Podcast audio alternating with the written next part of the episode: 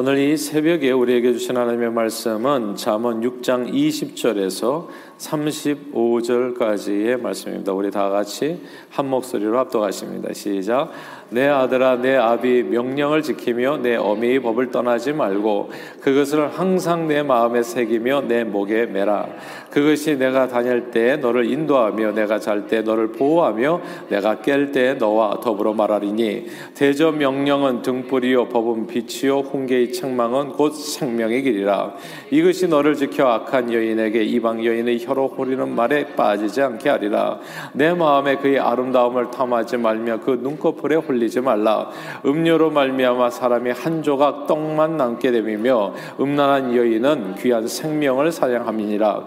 사람의 불을 품에 품고서야 어찌 그의 옷이 타지 아니하겠으며 사람의 숯불을 밟고서야 어찌 그의 발이 되지 아니하겠느냐.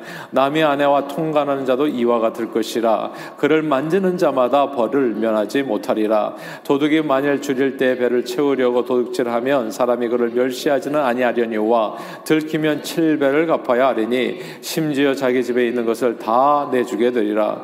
여인과 가늠하는 자는 무지한 자라. 이것을 행하는 자는 자기의 영혼을 망하게 하며 상황과 능력을 받고 부끄러움을 씻을 수 없게 되나니 남편이 투기로 분노하여 원수 갚는 날에 용서하지 아니하고 어떤 보상도 받지 아니하며 많은 선물을 줄지라도 듣지 아니하리라 아멘. 얼마 전 세계적인 부호 빌 게이츠가 이혼을 발표해서 세상을 놀라게 했습니다. 27년간의 결혼 생활을 끝내면서 앞으로 146조인가요? 공에 몇 개인지 알 수도 없는데 그 천문학적인 재산을 두고 이혼 소송이 이제 벌어질 예정입니다. 아, 빌 게이츠에 비할 바는 아니지만 요즘 또 신문에도 나오죠 기사가 아, 한국에서도 재벌가의 이혼 소송이 한창입니다. SK 그룹의 이제 최태원 회장의 이혼이지요. 아, 빌 게이츠는 현재 65세 그리고 최태원 회장은 60세인가요? 이제 각각의 이혼의 속사정은 이제 조금씩 아, 다르겠지만 디테일은 다르겠지만 공통점은 있습니다. 아, 빌 게이츠는 결혼 후에도 아내 외에 다른 여성들이 있었고요. 최태원 회장은 유부녀와 불륜으로 아이까지 낳은 후에 이혼을 결심했습니다. 이 빌 게이츠와 최태원 회장은 모두 재능 있는 탁월한 기업가들입니다. 빌빌 게이츠는 아시죠? 일찌감치 마이크로소프트사를 창업해서 오래전 이제 경영 일선에서 일, 예, 은퇴해도 충분히 뭐 영원히 거의 먹고 살 수 있는 아, 그런 그 정말 부를 다 이루셨고 아, 그 게다가 또 은퇴 후에도 아, 또 이렇게 자선 단체를 이렇게 세워가지고 온 세상에 참 좋은 일들을 많이 하시는 아, 게다가 또 많은 책들을 읽으셔가지고 탁월한 식견으로 미래를 내다보는 탁월한 식견으로 이제 세상의 주목을 받고 있습니다. 많은 사람들이 빌 게이츠의 일거수일투족 그의 말 한마디에 귀를 기울이면서 도움을 받지요. 오래전에 그분은 정말 탁월하다는 생각이 들어요. 지금부터 5년 전이었냐 6년 전이었나요? 아, 코로나와 같은 같은 팬데믹의 출현을 예언을 했었습니다. 그러니까 많은 사람들이 살기 먹고 살기에도 바쁜데 이분은 인류의 미래를 걱정하고 그리고 어떤 일이 정말 발현하게 될 것인지에 대해서도 예측을 하고 준비해야 된다고 얘기하고 아, 또 그런 일이 벌어졌을 때 자기 돈을 아낌없이 사제를 또 이렇게 출연해 가지고 이제 돕기도 하고 정말 어떻게 보면 굉장히 훌륭한 분이라고 볼 수 있어요. 그리고 코로나가 발병했던 지난 해에 어, 코로나가 뭐 언제쯤 끝날 할 것인가를 가지고 또, 아, 또 이곳저곳에서 서로 서로 의견 교환들이 있었는데 그분은 거의 정확하게 이제 맞췄다고 볼 수 있죠. 올해 중순쯤이나 돼야 좀 6월이나 뭐 7월쯤이나 돼야 이 코로나가 잠잠해질 것을 예측해서 정말 많은 사람을 놀라게 했고 놀라게 하고 있습니다. 아, 그런 탁월한 사람이 빌 게이츠. 아, 그리고 최태원 회장은 또 누굽니까? 한국에서 SK 그룹, 그냥, 그냥 섬유 회사로서 시작했던 이 작은 회사를 갖다가 오늘날 같이 대한민국 4대 그룹으로 세계 13등 하는 대기업으로 키우는데 탁월한 능력을 발휘하신 아, 귀한 또 사업가이십니다. 이 빌 게이츠 최태원 이 두 분 모두 개인적인 재능과 아, 정말 능력이 탁월하지요. 아, 그런데 두 분 다 결혼 생활은 지금 실패하고 있습니다. 그리고 결혼 생활의 실패에는 바람직하지 않은 관계들이 있었고요. 사실 요즘은 이혼이 별로 흠이 되지 않는 세상입니다. 아, 그러나 헤어지더라도 어떻게 헤어지느냐가 중요해요. 아, 성경은 결혼을 아, 이혼을 헤어지는 것을 레코멘드하지 않아요. 절대로 레코멘드하지 않습니다. 그러나 성경적으로 이혼을 레코멘드하지 않지만 그래도 성경적으로 이혼이 되는 경우가 크게 두 가지입니다. 첫째는 배우자가 가늠한 경우. 그러니까 최태원 회장의 배우자는 그러니까 성경적인 이혼 사유는 돼요. 그러니까 하나님 앞에 어떤 죄책감 없이 예. 왜냐하면 배우자가 가늠한 경우. 그리고 둘째는 불신자가 이혼을 요청하는 경우입니다. 아, 그런데 결혼 기간 중에 남의 아내와 통관하는 것은 완전히 다른 문제입니다. 자, 오늘 본문 29절이에요. 이혼은 누구나 자유롭게 뭐 오늘 이, 이 같은 세상에서 누가 말리겠어요. 그러나 오늘 말씀을 기억할 필요가 있습니다. 통관해서 헤어지게 될 때는 어떤 일이 있는지 오늘 29절 같이 한번 읽어볼까요? 시작. 남의 아내와 통관하는 자도 이와 같을 것이라. 그를 만지는 자마다 벌을 면하지 못하리라. 아멘. 여기서 통관하는 자마다 벌을 면하지 못하리라 이 구절을 주목해야 합니다. 아, 아내 외의 여성의 아름다움을 탐해서 통관하게 되면 그러면 여기 사람이 한 조각 떡만 남게 되고 정말 불을 품고서의 옷이 옷이 타지 옷이 다 홀랑 타버리고 숯불을 밟고서 어제 발이 되지 않겠냐 발이 타버려서 아무데도 가지 못하게 된다 벌을 면하지 못하리라 이 구절 반드시 하늘의 벌을 받습니다 이게 사실 잠언은 자녀들에게 주는 교훈의 말씀이 아직 인생을 덜 산 젊은 사람들에게 주는 말씀입니다. 어, 연륜이 있는 부모님들께서 얘야 얘야 그렇게 살면 안 된다. 큰일 난다. 왜냐하면 이미 삶이 다 망가지고 난 다음에 경고가 무슨 의미가 있겠어요? 사후 약방문 아니겠어요? 외양간 다 태운 다음에 무슨 소용이 있겠냐고요? 그러니까 외양간 타기 전에 먼저 네 삶을 보호하라. 그게 지혜인 거죠. 꼭 그렇게 이 뭐 맛을 봐야지 그게 뭔지를 알게 구별할 수 있냐고요. 그러니까 아들아, 딸아, 제발 그 길을 가서는 안 된다. 그 길 가면 곧 어떤 일이 벌어지는지 옷이 홀라당 타버리고 네 몸이 베일 저게 데일 것이고 한 조각 떡만 남게 되는 길이 바로 그 길이다. 가지 말라 이렇게 경고하는 내용으로 되어 있는 겁니다. 그래서 이게 중요하니까 다시 반복할게요. 아내 외에 다른 여성의 아름다움을 탐하여 통관하게 되면 반드시 하늘의 벌을 받게 됩니다. 근데 사람들이 왜 통관을 할까요? 통관을 하는 이유는 그렇게 하고 나서도 한동안 괜찮기 때문입니다. 왜 사람들이 선악과를 따먹었을까요? 선악과 따먹고 나서도 한동안 괜찮았게 surely die 너 반드시 죽는다 주님께서 경고했는데 따먹고 나서도 아, 아담이 몇 년을 살았어요? 930년을 살았어요. 그러니까 한동안 살아가거든요. 통관을 했는데 아 그냥 아내 다른 여자하고 이렇게 관계를 맺었는데 그냥 그날 바로 번개불이 내려가지고 번개 맞아서 죽으면 어떻게 되겠어요? 진짜 경고가 되지 않겠어요? 근데 암신앙도 안한 거예요. 하루 이틀 사흘 계속 그렇게 돌아다니는데도 불구하고 괜찮은 거예요. 그러니까 사람이 담대해지는 거죠. 통관 당시엔 별일이 일어나지 않기 때문에 왜 근데 별일이 안 일어날까요? 하나님께서 기다리는 거죠. 회개하기를 오래 참으면서 기다리는데 그것을 오해해서 이렇게 해도 괜찮은갑다 하고서 계속 그 길에 서 있으면 어떻게 돼요? 오늘 성경은 반드시 벌을 받는다고요. 오늘 잠언 본문 말씀은 그런 행위는 너무나 어리석은 행위로 마치 불을 품고 그리고 숯불을 밟는 것과 같이 반드시 옷이 타게 되고 발이 되어서 먼저 옷이 홀라당 타버리면 얼마나 이게 지금 입고 살 것도 없는 거 아니겠어요? 그리고 발이 되어서 아무데도 못 가게 되는 그러니까 장애인이 된다는 거 이건 진짜 엄청난 얘기입니다. 아 이게 저주가 아니고요 이게 결과라는 거예요. 불을 만지면 된다고요. 그러니까 만지지도 말라. 이렇게 경고하는 거거든요. 그런데 만지는 사람들이 꼭 있어요. 1962년 당시 대한민국 최고의 배우 두 사람이 간통죄로 고소됐습니다. 일주일간 유치장 신세를 지게 되지요. 고 최무령 씨와 김재미 씨. 당시 최무령 씨는 아내와 자식들이 있었고 김재미 씨도 전 남편과의 사이에 딸 하나가 있었고 통간이었습니다. 결국 최무령 씨는 아내와 이혼하고 김재미 씨와 결혼하게 됩니다. 재혼하게 되지요. 깨가 쏟아지는 세월을 보냅니다.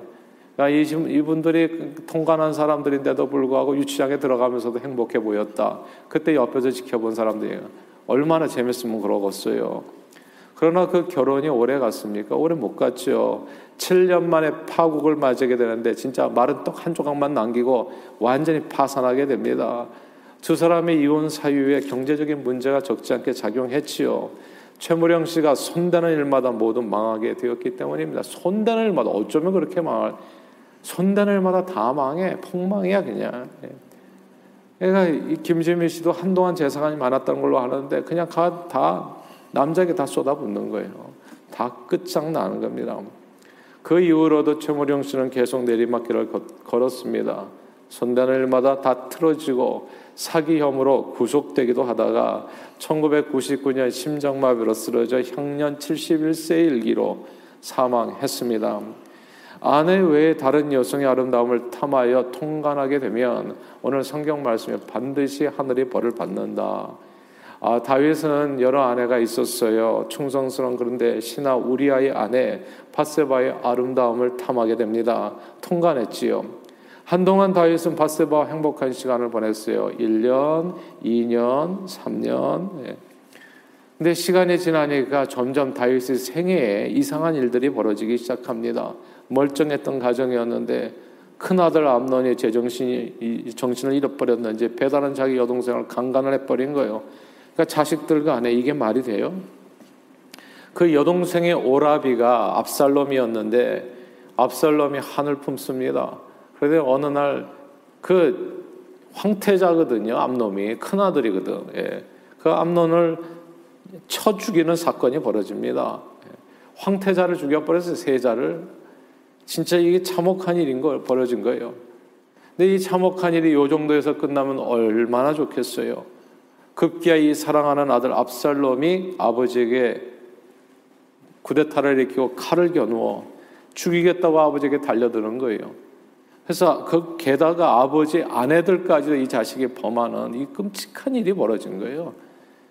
아버지와 아들이 싸움으로 백성들이 편이 갈려서 아버지 편 아들 편에서 백성들이 신하들도 편이 갈려서 서로 죽고 죽이는 전쟁을 벌이게 됩니다. 수많은 인명 피해를 낸 다음에서야 비로소 아들을 죽이고 나서야 이 일이 마무리가 됩니다. 오늘 성경 말씀 불을 품고서야 어찌 옷이 타지 않겠으며 사람이 숯불을 밟고서야 어찌 그 발이 되지 않겠나 남의 아내와 통관하는 자는 반드시 벌을 면치 못게 됩니다. 근데 사람이 이것을 잘 몰라요. 건강하고 돈 좀 있고 그리고 힘이 있을 때는 다 무슨 짓이든지 할 수 있다고 착각에 빠지죠. 그러니까 헛똑똑이라고 하는 거예요. 세계적인 기업가면 무슨 소용이 있냐고요. 그냥 사랑 운운하면서 자기 잘못을 합리화하고 그게 무슨 사랑이겠습니까? 불륜이지. 그러나 무엇이나 꼭 아셔야 될 게 있어요. 심은 대로 거둔다고. 하나님은 만홀이 여김을 당치 아니하시다니 누구든지 사람의 심은 대로 거두게 됩니다. 자기 행위의 열매를 먹는 날이 반드시 하늘 하늘로부터 임하게 됩니다. 요즘은 하도 헤어지는 사람들이 많이 많아서 이혼이 별로 흠되지 않는 세상이에요. 그러나 이혼도 어떻게 하느냐가 중요합니다. 성경적인 근거 없는 이혼은 조금 각오를 해야 합니다. 돈도 있고 일도 잘하고 건강할 때에는 다른 여성의 아름다움을 탐해서 통관하며 살 수 있어요. 유치장에 들어가면서도 행복하게 모습으로 여기서 나가면 우리는 좀 돈도 많이 모았으니까 우리가 손 꼭 붙잡고 잘 행복하게 살 수 있다. 착각에 빠질 수 있어요. 그러나 오늘 성경은 말씀합니다. 그를 만지는 자마다 벌을 면하지 못하리라. 후에 감당할 수 없는 재앙이 반드시 그 앞에 그의 영혼을 기다리고 있는 겁니다. 오늘 내일이 아니에요. 그러나 반드시 옵니다. 이 땅에서 아니면 저 세상에서까지 반드시 그 대가를 치르게 된다고요. 그래서 성경은 이렇게 얘기합니다. 내 심령을 삼가 지켜서 어려서 맞이한 아내에게 거짓을 행하지 말라. 어려서 맞이한 아내에게 거짓을 행하지 말라 그거예요. 저는 예수 믿는 게 이렇게 좋은 줄 몰랐어요. 예수 믿는 길은 생명의 길이에요, 정말. 길이요, 진리요, 생명이에요. 이런 악에서 떠나게 하잖아요. 지혜롭게 살. 헛똑똑이가 아니라 무슨 태양 나온 게, 명문대 나온 게 무슨 소용이 있겠어요. 대기업 회장이 무슨 의미가 있냐고, 이게. 그냥, 이게 그냥 헛똑똑이니까 이게 지금 재앙의 길로 들어섰잖아요. 이게, 이게 앞으로 어떤 일이 벌어질런지. 이게 그냥 성경은 그냥 저는 예언할 수 있어. 돗자리 펼 수 있어, 그냥. 예. 어떻게 제대로 될 수 없어. 그 다음에는 원투뚜리가 일어나는 거예요. 다윗의 삶이 그대로. 예. 오늘 말씀은 우리 자녀를 양육할 때 꼭 마음에 새기도록 강조해서 가르쳐 주어야 될 지혜입니다. 제가 어렸을 때 이렇게 제 우리 가정 예배를 항상 드렸었는데 그 저희 어머니가 한 번은 그렇게 가정 예배 드리면서 강조를 해주시더라고요. 내가 가정을 그러니까 이제 이런 이런 오늘 말씀을 빌어서 다른 여성의 아름다움을 취해서 잘못을 하게 되면 반드시 망한다. 근데 그게 거의 저주에 가깝게 아 그렇게 얘기해서 좀 두려웠던 적이 있어요. 그냥 영육간이 완전히. 근데 그런 가르침이 필요해요. 우리 자녀들에게는 예. 이게 간단한 문제가 아닙니다. 그러니까 불을 품고서야 어떻게 옷이 타지 않습니까? 숯불을 밟고 어떻게 발이 안 되냐고요. 진짜 한 조각 떡만 남는 길, 그냥 모든 것을 다 잃어버리는 길이 바로 그 안에 있는 겁니다. 빌 게이츠 최태원 회장처럼 탁월한 능력자가 되는 것은 그래서 어쩌면 일도 중요하지 않은 일일 수 있어요. 인생 살아갈 때. 그걸 뭘 부러워합니까? 내가 진짜 불행한 삶 아니겠어요? 정말 행복, 행복에 이르는 길, 생명에 이르기는 간단해요. 오늘 지혜의 말씀처럼 하나님께서 주신 가정을 소중히 여기고 지키는 것이 하나님의 은혜 가운데 형통한 삶을 누리는 참된 행복에 이르는 생명의 길입니다. 그래서 오늘 이 말씀을 우리 마음에 새기고요. 그 자녀들 가정 예배 드리시잖아요. 그때 이 얘기를 꼭 해주세요. 자녀 교육에 해줄 얘기가 그렇게 많지가 않아요. 보면 원투들이 뭐 몇 가지 안 돼요. 근데 그 중에 하나, 이건 너무너무 중요한 얘기입니다. 이거를 젊었을 때 몰라요. 자기가 건강할 때, 돈 좀 있을 때, 힘 있을 땐 잘 몰라요. 그래가지고 엉뚱한 짓을 저지르는데, 그러나 그 결과는 정말 감당하기 힘들 정도의 재앙에 가까운 하나님이 하늘이 내리는 벌입니다. 아, 그렇기 때문에 잠언이 왜 적혀 있어요? 그 벌을 받지 말라는 거거든요. 그 길을 가지 말라. 이렇게 얘기하는 겁니다. 혹시라도 실수했으면 빨리 돌아가서 회개하고 하나님 앞에 돌이켜서 정말 주님을 바라보고서 너 성결 교회에 늘 기도하고 하나님의 말씀 보고 말씀에 따라서 살아가면 내가 형통하리라 그것입니다. 그래서 오늘 말씀을 새겨서 우리 자신이 조심할 뿐만 아니라 우리 자녀들에게도 꼭 이 말씀을 알려주셔서 생명의 길을 걷게 하시는 저와 여러분 복된 삶 누리시기를 주님의 이름으로 축원합니다. 기도하겠습니다. 사랑하는 주님, 오늘도 하나님 말씀을 통해서 또 도전과 은혜와 지혜를 얻게 해주심을 감사합니다. 오늘 말씀을 받아 우리 심령을 지켜 정말 사랑하는 배우자에게 거짓을 행하지 않는 저희들, 그래서 형통한 길을 걷게 해 주옵소서. 악을 떠나고 그러고 죄를 떠나고 하나님께서 미워하시는 일을 떠나서 주님께서 말씀을 통해서 제시해 둔 생명의 길 좌로나 우로나 치우침 없이 걸어 하나님 앞에 영광 돌리는 일에 존귀하게 쓰임 받는 저희 모두가 되도록 축복해 주옵소서. 예수 그리스도 이름으로 간절히 기도하옵나이다. 아멘.